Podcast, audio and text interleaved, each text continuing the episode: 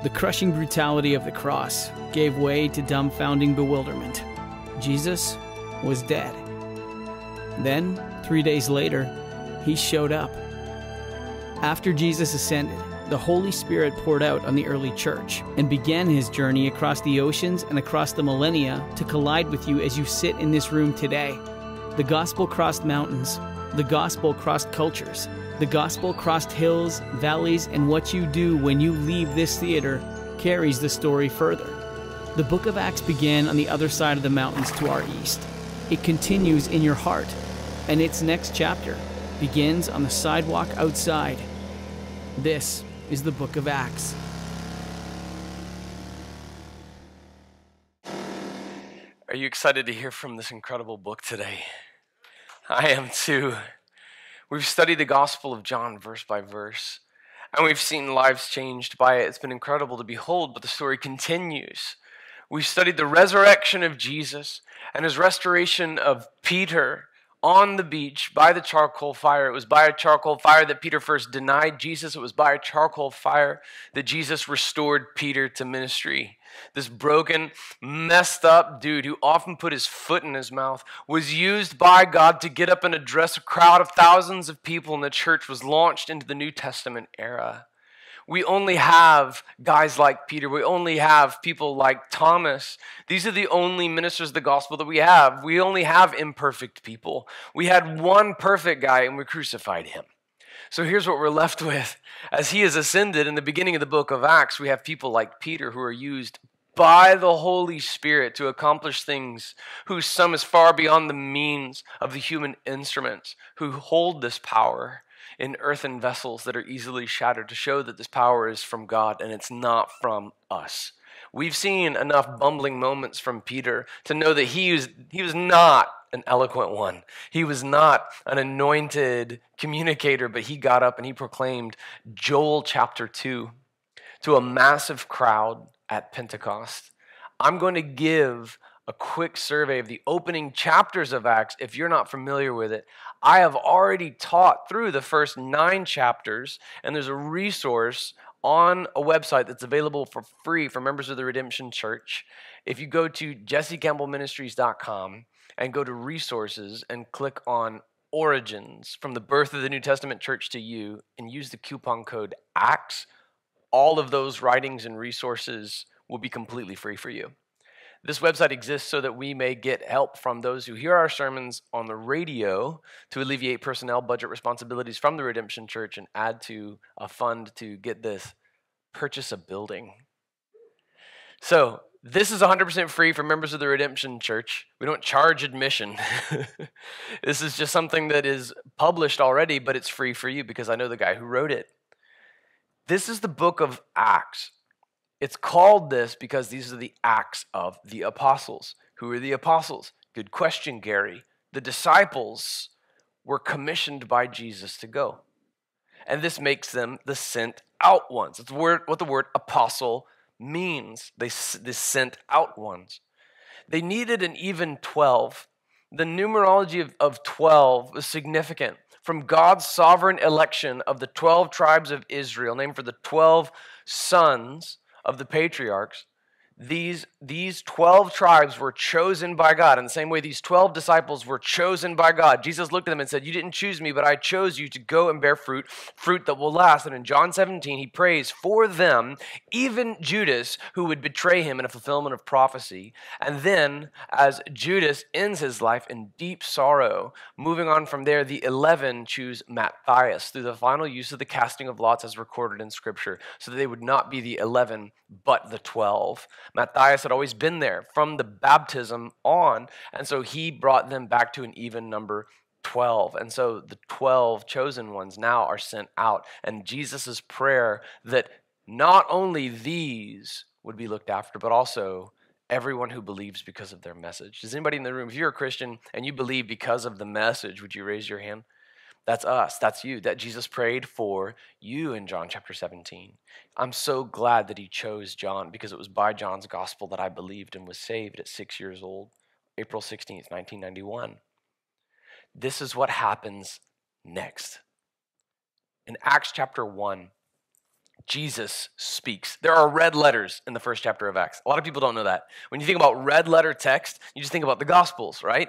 Traditionally, Bible publishers, this was not in the original Greek. Truth be told, it's not even true to the original intent of the manuscripts. It's just a study tool for clarification for us. When Jesus would speak, the words are printed in red so as to distinguish them. Now, all of it is inspired. Okay, the book of Habakkuk is just as inspired by the Holy Spirit of God as were the red letter texts of the Gospels and the opening of the book of Acts. This is also why you'll sometimes see red letters appear in Revelation, because the resurrected Jesus, looking like a lamb who is alive, though he has been slain, bearing upon himself the wounds that cost God the atonement forever, speaks. And so the letters are red. Traditionally, there are red letters as well in the opening of the book of Acts. Jesus didn't just die at the end of the Gospels. He resurrected, and he appeared to people, and he spoke again. And so he has more to say in the opening of the book of Acts. For context, this was written by Luke. Luke was not one of the 12 disciples. But he was a very thorough, well-researched, highly educated physician and historian. And this more than qualified him. God used his gifts of intelligence and eloquence to record the memoirs of Peter and using as a source text the other Gospels for alignment.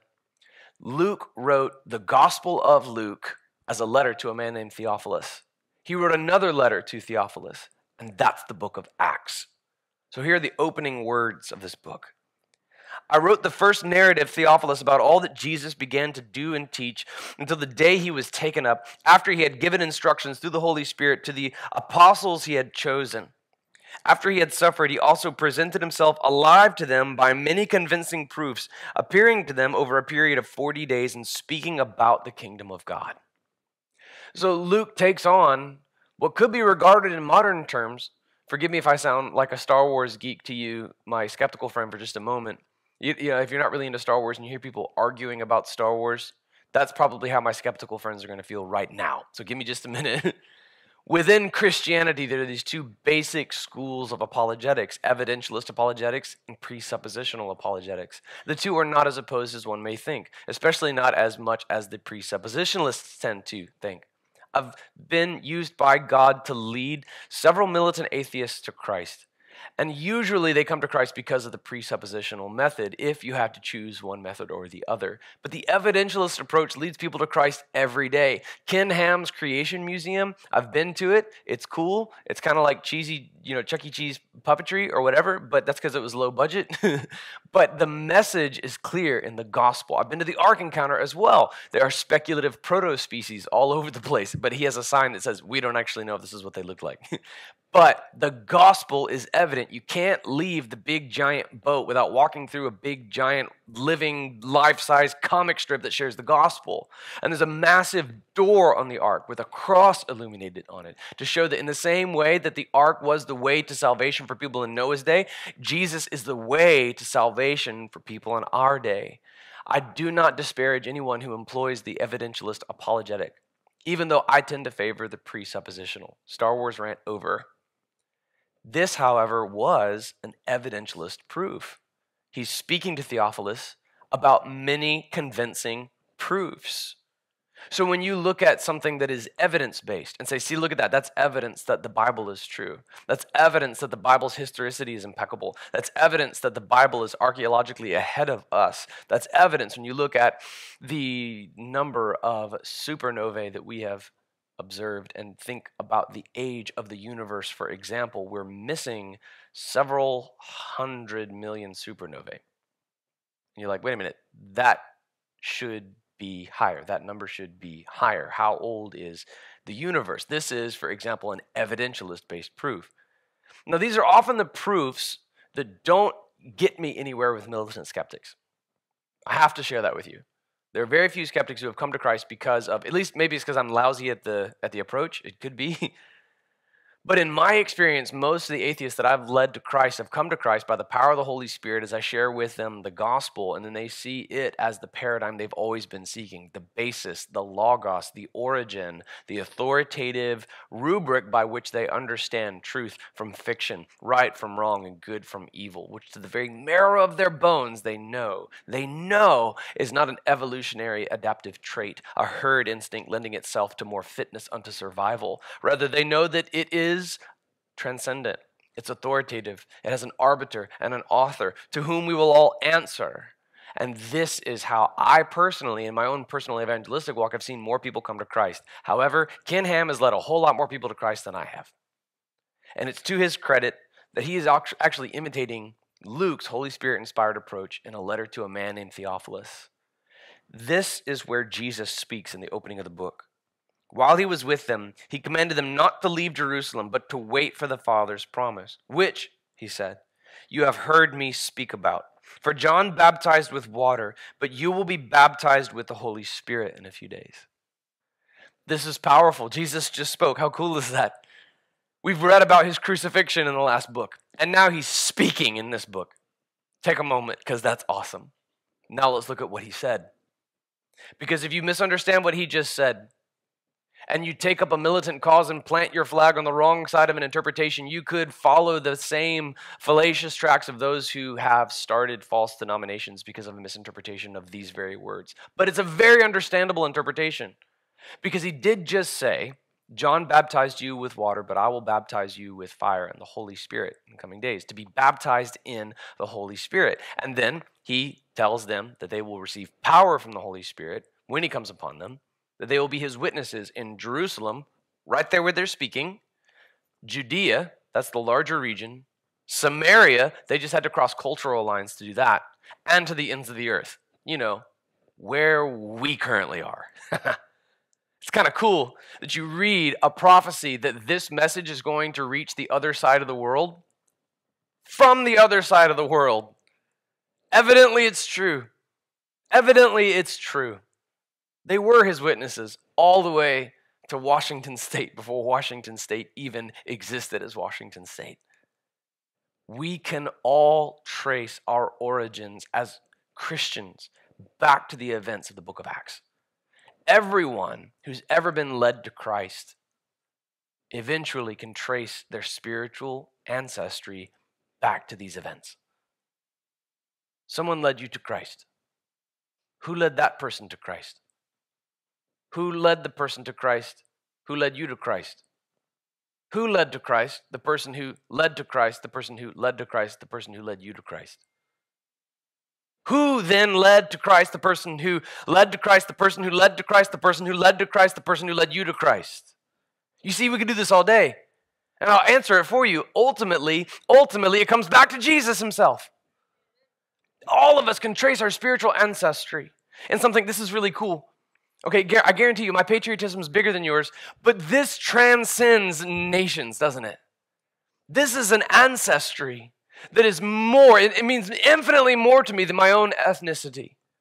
This is something that is eternal. This is something that transcends every culture ever. It's what transcends all cultural distinctives. It's what transcends every nation's history. You realize our nation's not even 300 years old yet. This happened 2,000 years ago. I mean, zoom out and consider the scope of the gospel and how far it came, not just geographically, but through cultural barriers and war, destitution, difficulty, poverty, famine, plague. It transcends political landscapes. It has outlived every one of its critics for thousands of years. Moreover, I believe that the greatness of the nation that we call home is attributed in part to the gospel. No, I do not believe that we're a theocracy, and no, I'm not going to make it a law, my skeptical friend, that says that you have to convert today or you get a ticket. Rather, this whole nation was built on a novel idea, something that only could have come about by the gospel. The whole nation begins with a statement of God, that our rights are not granted to us by a despot on a throne, but you were born with rights given to you by your Creator, rights that no one can take away from you. There's no other constitution in the world that begins on a theological argument like that. So our very founding is predicated upon the truthfulness of this book. This is our ancestry. In the events that unfold and the chapters that we study, what will seem like mundane geographic details, Paul and Silas traveled north and tried to turn northward into Bithynia, but the pneuma agiu, the Holy Spirit, forbade them from doing so. And so they continued west, and they tried to turn northward into Asia. But then the Spirit of Jesus, the Greek says pneuma Jesu, I don't know what that means, but I love it, said no. Think about that. Like, we're going to go share the gospel, and Jesus said no. And they keep going in Acts chapter 16. As a result, they move west. They get a vision of a man in Macedonia, named for Philip of Macedon, father of Alexander the Great, a port city that's heavily influential. Near Philippi, the gospel continues to radiate out geographically from there. 8 chapters prior, it's already entered Ethiopia. From here, Macedonia will become the southeastern corner of a burgeoning new country in the centuries to come called Europe. Europe will be the cradle for the Catholic Church. The Catholic Church would go awry in multiple ways. Not 100%. There's still some true believers in the Catholic Church. I have dear friends who adhere to it, but man, there's some error there, and some of those roots grow pretty deep. Some of them even contributing to the impetus behind which the Puritans themselves crossed the ocean into the New World, as they called it, to practice Christianity freely in a new place. These colonies would become independent, waging war with their founding country. Upon staking claim to this land, the New World, they would move west. Lewis and Clark would pioneer a new trail, befriending Native Americans en route. As they did, they discovered the Pacific right here near the Cascade Mountains, the Olympic Mountains. This would become Washington State, and a development on the shore named after the chief of the Indian tribe nearby. Seattle would become a chief port city, attracting in the centuries to come, and attracting in the decades to come, businesses from all over the world, and would soon become one of the hubs of the biggest businesses ever. And at some point, that brought you here. And then God started this thing called the Redemption Church that began in the AMC Theater in Factoria. We can all trace our spiritual lineage back to the events of this book. Baptism of the Holy Spirit. I understand why. I perfectly understand why. It's a common interpretation, particularly among charismatic churches, to say you're baptized in the Holy Spirit. Jesus told them you're going to be baptized in the Holy Spirit. You're going to receive power. My Holy Spirit comes upon you. And then when you see the Holy Spirit pour out in Acts chapter 2, everybody begins to speak in tongues. And so you would say, okay, that's what baptism of the Holy Spirit means. But there's more to the book. There are multiple outpourings of the Holy Spirit in the book of Acts, and the minority of them involve speaking in tongues. And two of them that involve speaking in tongues serve very direct, pragmatic purposes. I'll show you. Remember what Jesus said in Acts 1:8, because that prophecy that we're currently sitting in the fulfillment of, literally right now, will also come up as I build the bridge to the text that we're going to pick up in our small group curriculum this week. By the way, there's a code there. There's a link there to take you straight to the free resources that I've already written on the opening chapters of Acts. Jesus said, "It is not for you to know the time or the periods that the Father has set by his own authority, but you will receive power when the Holy Spirit has come on you, and you will be my witnesses in Jerusalem and all Judea and Samaria and to the end of the earth." This in response to a question committing the classic metaphysical error of Orthodox Judaism, wherein the disciples asked, are you going to restore the kingdom to Israel now? Are you going to oust these Roman occupiers so that we can finally have our autonomy and independence once more? And Jesus' answer should be humbling for all of us. They committed the classic metaphysical error in that they believed that all the messianic prophecies were really about the political interests of Israel alone. God has special plans for the nation of Israel.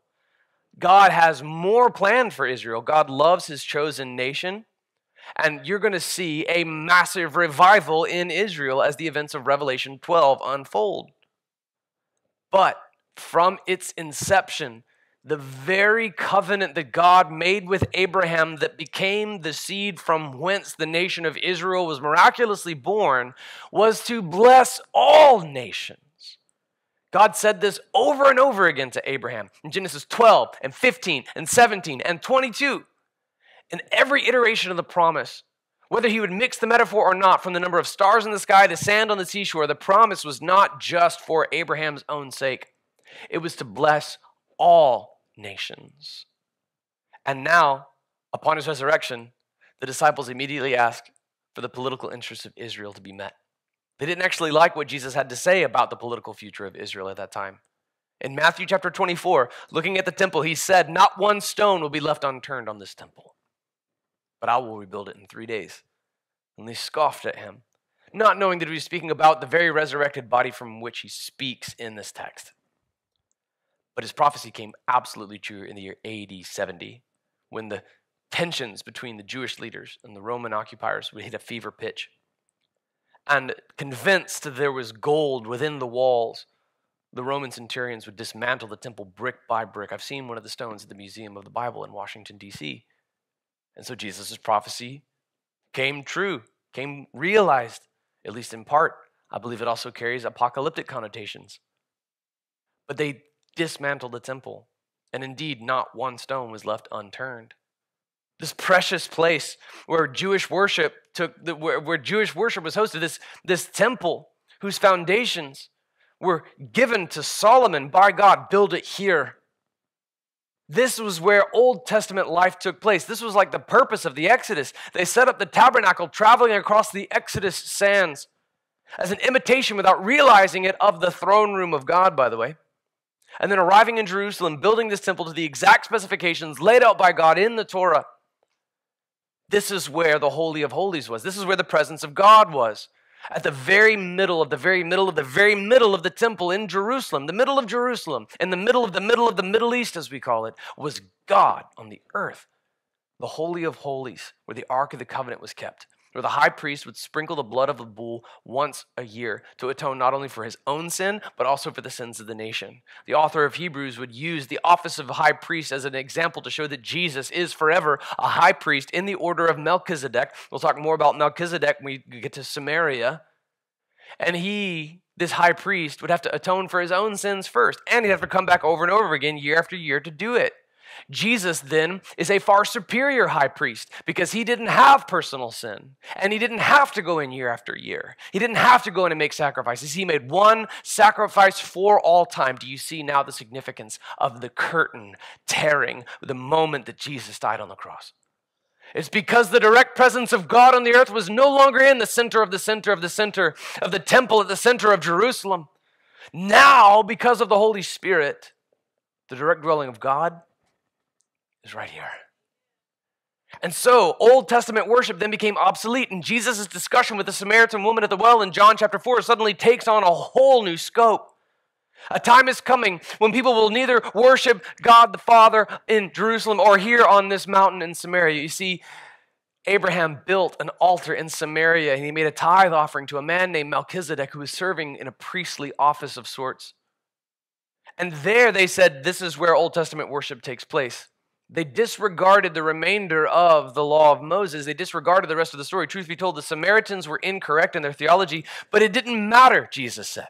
A time is coming when you don't have to go to Jerusalem to worship God. You don't have to come to this mountain to worship God. There's a time coming, and has now come, when true worshipers will worship the Father in spirit and in truth. And these are the kind of worshipers the Father seeks. This is New Testament worship. This is New Testament worship. Hence Paul's words in Romans 12. This is your spiritual act of worship. It's no longer a physical set of ceremonies and laws by which you abide. God has fulfilled the sacrificial law through Christ's sacrifice on the cross, and his resurrection guarantees our inheritance and a resurrection that we share with him. This is why we're baptizing people today. When somebody goes under the waters of baptism, Romans chapter 3 says they share in the burial of Christ. When they come up out of the waters of baptism, the reason, all right, Redemption Church, I want you to go crazier for that moment than you do for a Seahawks touchdown. Okay, here's why. One of these events is a dude carrying an inflated piece of leather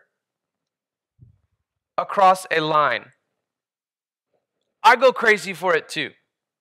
But when somebody comes up out of the waters of baptism, what you're seeing is a reenactment of the resurrection of Jesus. That person is sharing in the resurrection of Jesus. And if you look at that testimony and you see my son among those who's baptized today, when he comes up out of the water, I want you to celebrate that accordingly. You're seeing a reenactment of the resurrection of Jesus. We now have, as believers, the Holy Spirit of God dwelling right here within us. And so things only got worse for Israel for about 2,000 years after that. The Romans sacked Jerusalem in the year 70, and while some Jewish people stayed in the land, the nation itself was dissolved. Their currency was gone. They had no military, no governmental structure. They became nomadic. They became a diaspora once more. And all that remained of the temple was one single section of wall called the Wailing Wall, where even today tourists will go and write prayers on pieces of paper and scroll them up and stuff them into the walls. The reason that they wail is that they remember the words, the prophets, the descriptions, the grandiosity of the incredible temple that was once there. And today, a Muslim mosque, the Dome of the Rock, sits on the mounts that once was Solomon's temple. After this, 2,000 years would go by, and the people of Israel would be utterly scattered. And then it got worse. A megalomaniacal dictator trying to employ the ethics that he exegeted from Origin of Species killed 6 million Jews. And they stacked their skulls high. Now, this I do not know with any certainty. It's speculative on my part. This has not come from the Word of God, but it's just plausible enough to make it worthy of a few seconds of sermon time to share with you. In Ezekiel chapter 37, God gives the prophet a vision of a valley full of dry bones.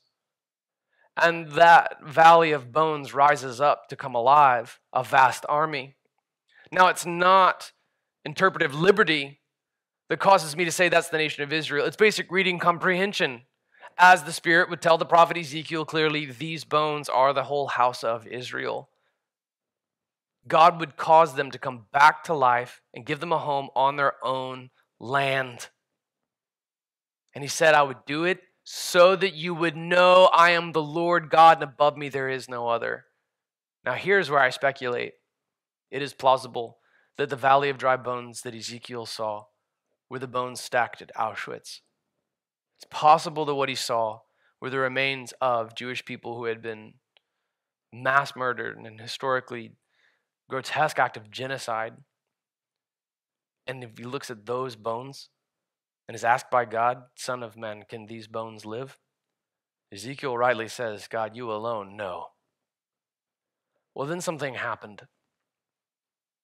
In World War II, the Allied forces advanced, and the 101st Airborne Division's EZ Company came upon something. They didn't know what it was at first. They discovered the concentration camps. From here, as the Allied forces would gain victory, all of these refugees, these Jewish people who had been persecuted, who had survived the genocide, had nowhere to go. Because since the year 70, the Romans had sacked Jerusalem just as Jesus prophesied they would. And so they were put on a plot of land that was under the jurisdiction of Great Britain, on a lease of sorts, if you will. But that lease was about to expire. The traditional name for this plot of land was Palestine. And here, Jewish people camped out near the Mount of Solomon's former temple, looked around and saw prophecy coming to fruition all around them. And they said, this is our land. This is what Ezekiel prophesied. This is what Isaiah prophesied. This is what Zechariah prophesied. This is what the prophets said would happen, that we would be put back on our own land. A leader named David Ben-Gurion, after whom the airport in Tel Aviv is named, rose up and led this group of Jewish people on the land that belonged to their forefathers 2,000 years prior to become a sovereign nation state. Chaos began to unfold in the Truman White House. He was a Democrat who believed the Bible. Yes, they exist. Truman's cabinet was deeply divided, not based on anti-Semitism, but based on true pragmatism, Why would you align the U.S. with this fledgling little nation state of refugees? They are utterly surrounded on every side. They're outgunned and outfunded. This would be the biggest PR disaster in American history if we choose the underdog and lose big. But Truman looked at his Bible and looked at what was happening. And he looked at what God's word said about those who bless Israel, how they will be blessed in return. And he said, we're going to align with them. And so on May 14th, 1948, the word was given to the press secretary to go out and to make a statement. The name Israel hadn't even been used yet, but the press secretary said that the United States hereby aligns itself with the sovereign nation state of Israel. Isaiah 66:8 asks the question, how can it be? Is it possible that a nation could be born in a day? And this is how Israel comes back to life. On May 15th, 1948, the surrounding 7 countries all declared war on Israel. It should have been a slaughter. 9 years later, Israel kicked all their tails. This doesn't happen. Nations don't come back into existence, especially not after a 2,000-year hiatus. Is anybody here concerned about the nation of Prussia coming back into existence? No, you're not. Why aren't you? List in your mind the reasons why you're not worried about Prussia coming back. And they've only been gone for a couple hundred years now. It's actually 10 times more likely that Prussia would come back than Israel would have come back.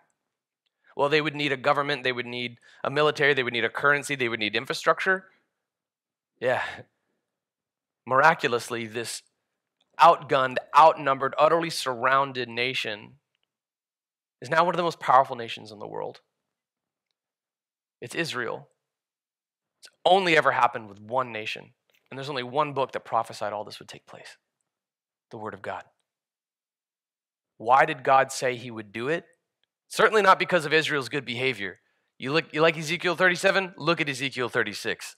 God was taking them to task for their disobedience. It wasn't because they deserved it. God's favor is never deserved. It's just grace. He did it so that we would know he is the Lord God and above him there is no other. Historically, all of these pieces are put in place as the logistics of the book of Acts unfolds. There's no other book in the world that can describe history before it happens. Only the Bible does this. Only the Word of God does this. When they ask, are you going to restore the political interests of Israel? Are you going to restore the kingdom to Israel now? His response is, it's not for you to know. In fact, they probably wouldn't have liked it if he'd laid it out. Yeah, you got it. In 1948, they're like, what's a 1948? God had something much bigger in store, and it wasn't just about the political interests of Israel. Obviously, God loves his chosen nation of Israel. He favors his people. He has prophecies still to come about the nation of Israel. As the events of Revelation unfold, the very first people to know exactly what's going on are the rabbis who at first rejected the New Testament. And so God's not done with Israel, but the gospel is so much bigger than any one nation. So the next time some wackadoo comes out and says, I know the time and the hour that Jesus is coming back. So sell everything you own and follow me. Have some Kool-Aid. I will guarantee you that Jesus is not coming back on that time or that hour. Because Jesus said overtly and clearly, it is not for you to know the times or the periods that the Father has set by his own authority. It's not for you to know. But you will receive power when my Holy Spirit comes upon you. And you'll be my witnesses right here in Jerusalem and then in Judea. Truth be told, as we go through the book of Acts, you'll see it wasn't just because they were such good missionaries. In part, it's scattered throughout Judea because of persecution. And the very first enemies of the early church were other professing believers. The initial persecutors throughout the book of Acts, the people giving this fledgling newborn church a hard time, all professed belief in Yahweh. The Romans had no problem with the early church at first. The first persecutors of the church were other believers. And so they fled. But as they fled, they shared the gospel. And so the gospel goes throughout Judea. And then Samaria, there was huge cultural tension between Jews and Samaritans. The Samaritans really took their ancestry seriously. They took that altar that Abraham built quite seriously. So when Jesus gave the parable of the Good Samaritan, he was telling a story of radical cross-cultural reconciliation. It would be more akin to a Confederate washing the feet of a Union soldier if it were told in American terms. It had huge cultural implications. Now, this is necessary because the Great Commission was to go make disciples of all nations, baptizing them like we're doing today in the name of the Father, the Son, Jesus, and the Holy Spirit, teaching them to obey everything I've commanded you. That's why we have a plan to go through every book of God's inspired word together. And lo, I'm with you always, even to the very end of the age. So they're going to go to make disciples of every nation. They're going to have to go through Samaria. They're going to have to cross cultural lines. The book of Acts is not a book about racial reconciliation, but there are beautiful stories of racial reconciliation just happening as a symptom of the Holy Spirit's outpouring. Watch. In chapter 2, there are Jews from every nation all gathered together. They spoke every dialect of Hebrew in multiple languages.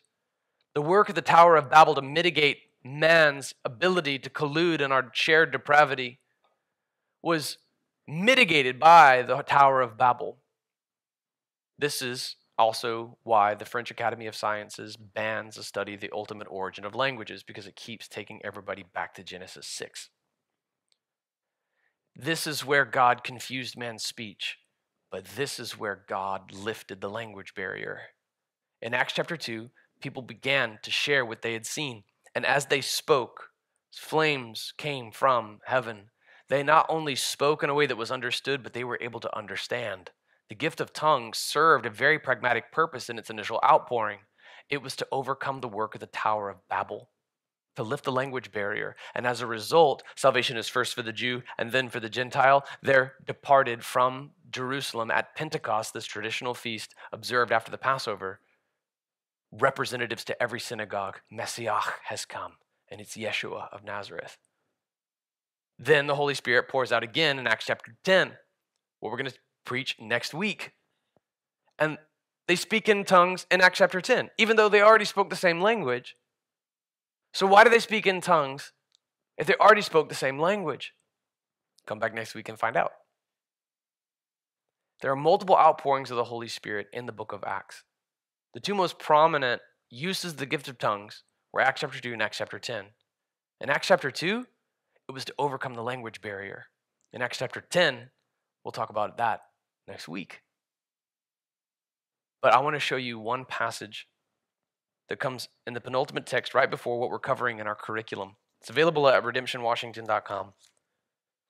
It's a beautiful word as we see the diaconate born to protect the church along ethnic lines to see to it that the Hebraic widows were not getting favoritism at the distribution of food over the Hellenistic widows. As you see Philip bring the gospel to an Ethiopian official who then takes it back to Candace, not her name, her title, more like Pharaoh. As you see the gospel begin to bring people from every culture together around something beautiful, what more beautiful thing could you have in common than that which saves your soul? This is happening all over the book of Acts. We see Peter rise up, lead the church. We see people come and bring an offering to the church under false pretense and drop dead. And that's the New Testament, by the way. God has not lost any of his wrath for sin. Do not mistake grace for license. Rather, the atoning work of Jesus on the cross is just that significant.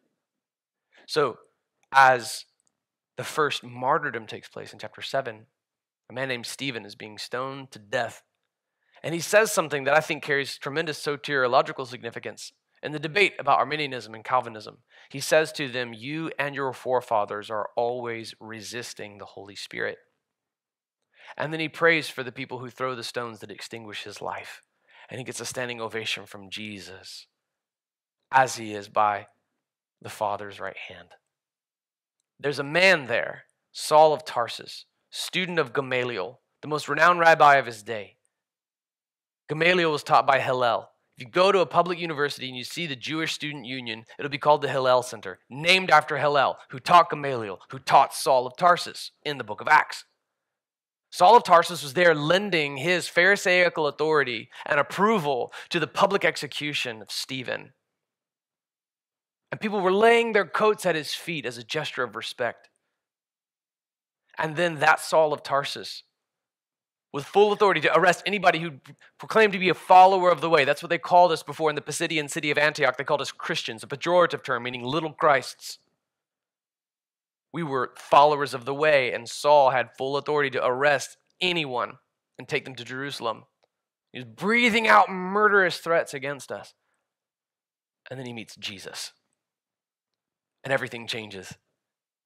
Saul is the perfect instrument to personify the apex between the covenants old and new, because he was by pedigree and education and background and qualifications the ultimate Jew. Like on a scale from 1 to Jewish, he was Saul of Tarsus. And God chose him to reach the Gentiles. That's a huge deal. You want to talk about cultural reconciliation? Jews woke up every morning and thanked God that they weren't Gentiles. If they bumped into a Gentile on the street, they'd have to go home and change their clothes and become ceremonially clean all over again. And God told the most authoritative and well-educated Jew in the land, you are going to preach my gospel to the Gentiles. And this is where we pick up in the book of Acts. So just before the miraculous resurrection testimonies you're going to study in your small groups this weekend, there's this seemingly insignificant logistical detail that's everything. It's in Acts chapter 9, verse 31. So the church throughout all Judea, Galilee, and Samaria, right? Did you catch that? What did Jesus prophesy in Acts 1:8? You'll be my witnesses in Jerusalem, Judea, Samaria, and to the ends of the earth. By chapter 9, the prophecy's already coming true. The church throughout all Judea, Galilee, and Samaria had peace and was strengthened, living in the fear of the Lord and encouraged by the Holy Spirit. It increased in numbers. Live in the fear of the Lord. He and he alone, by his word, is able to predict and declare what's going to happen. And you're going to watch the book of Acts trace perfectly the origins of our Christianity. You're going to see it foretell things before they happen. You're going to see the book of Acts give exactly what Luke intended as an evidentialist proof to Theophilus, multiple convincing proofs of the veracity of the claims of Scripture. But at the core of it all is the Holy Spirit. At the core of it all is the Holy Spirit. You live in the fear of the Lord, and the church grew in number. Today we're baptizing 13 people. Live in the fear of the Lord, and the same Holy Spirit that brought the gospel from Jerusalem, throughout Judea, to Samaria, all the way to the ends of the earth, has lost none of his potency. And the same Holy Spirit that broke history in half is in this church. This is the book of Acts. This room. Historical books tell us what happened. Prophetic books tell us what will happen. The book of Acts tells us what is happening. You, Redemption Church, you are the latest chapter in a long line of legacies of congregations filled with this exact same history-breaking Holy Spirit of God. And if you, my skeptical friend, have been swayed in any degree by these convincing proofs, even in survey form, typically I preach through a large portion of text. Today, what I've just given is a survey of 10 chapters. But if the Holy Spirit of God described in these words is let from the pages to grip you by the soul, I can think of no better way to apply our lives to this text than for you to become the latest Christian in this long line of legacy. If you, by that same Holy Spirit, today confess that Jesus is Lord, then you are the latest installment in God's beautiful story of grace. And if you, as a Christian, have not been living a spirit-filled life and you want to know what that means, or if you come from a background that tells you necessarily to be baptized in the Holy Spirit is to speak in tongues, I want to invite you into the text of Acts. I want you to see what it looks like to live a Holy Spirit-filled life. And I want you to measure the gap between your status quo and what this book says church should be. The reason I've chosen Acts to follow the Gospels is that as we go from John to Acts to apologetics and then evangelism training and then the doctrine of baptism, we will have seen not only the full testimony of the Gospel of John, but we will have seen a demonstration of the Spirit's power in the book of Acts. I want you to see what the Holy Spirit of God is capable of. And then you will evangelize without fear. So would you stand? Would you pray with me, my skeptical friend? And if you're a Christian who needs prayer for absolutely anything at all, would you come forward? If you need to be baptized today, would you come forward? Let's pray. God, I pray on behalf of my skeptical friend who's now taken with the very convincing proofs that Luke presented originally to Theophilus. It may as well have been written to us today, God. I didn't know your word contained promises of things that would happen before they happened. I didn't know that your Spirit's legacy in the book of Acts transcends the histories of nations. I didn't know, God, that you're the one who makes nations rise and fall. I didn't know that your Spirit is the one who caused the gospel to transcend the language barrier. I didn't know. But Lord, I believe these words are true today. I believe what you said is true, that your church would receive power by the Holy Spirit of God. They were your witnesses in Jerusalem, and then across Judea, and then across cultural lines, and then all the way to the other side of the earth in Washington State before Washington State even existed. And now hear this same ancient gospel, as true as ever, as powerful as ever, that Holy Spirit as potent as ever is drawing on my heart. I confess with my mouth, Jesus is Lord. Redemption Church, would you say Jesus is Lord? Say it. Jesus is Lord. I believe in my heart that God raised Jesus from the dead. I believe this gospel. I believe it all, Jesus. I believe it all, Jesus. I am the latest recipient, a long genealogy of grace recipients. I believe you, Jesus. Your gospel has made its way from Jerusalem through Judea, across Samaria, all the way around the earth, across 2 millennia to collide with my heart today. I believe you, Jesus. I am saved. I am saved. I am saved. In your name we pray. Amen. You come forward. Let's worship.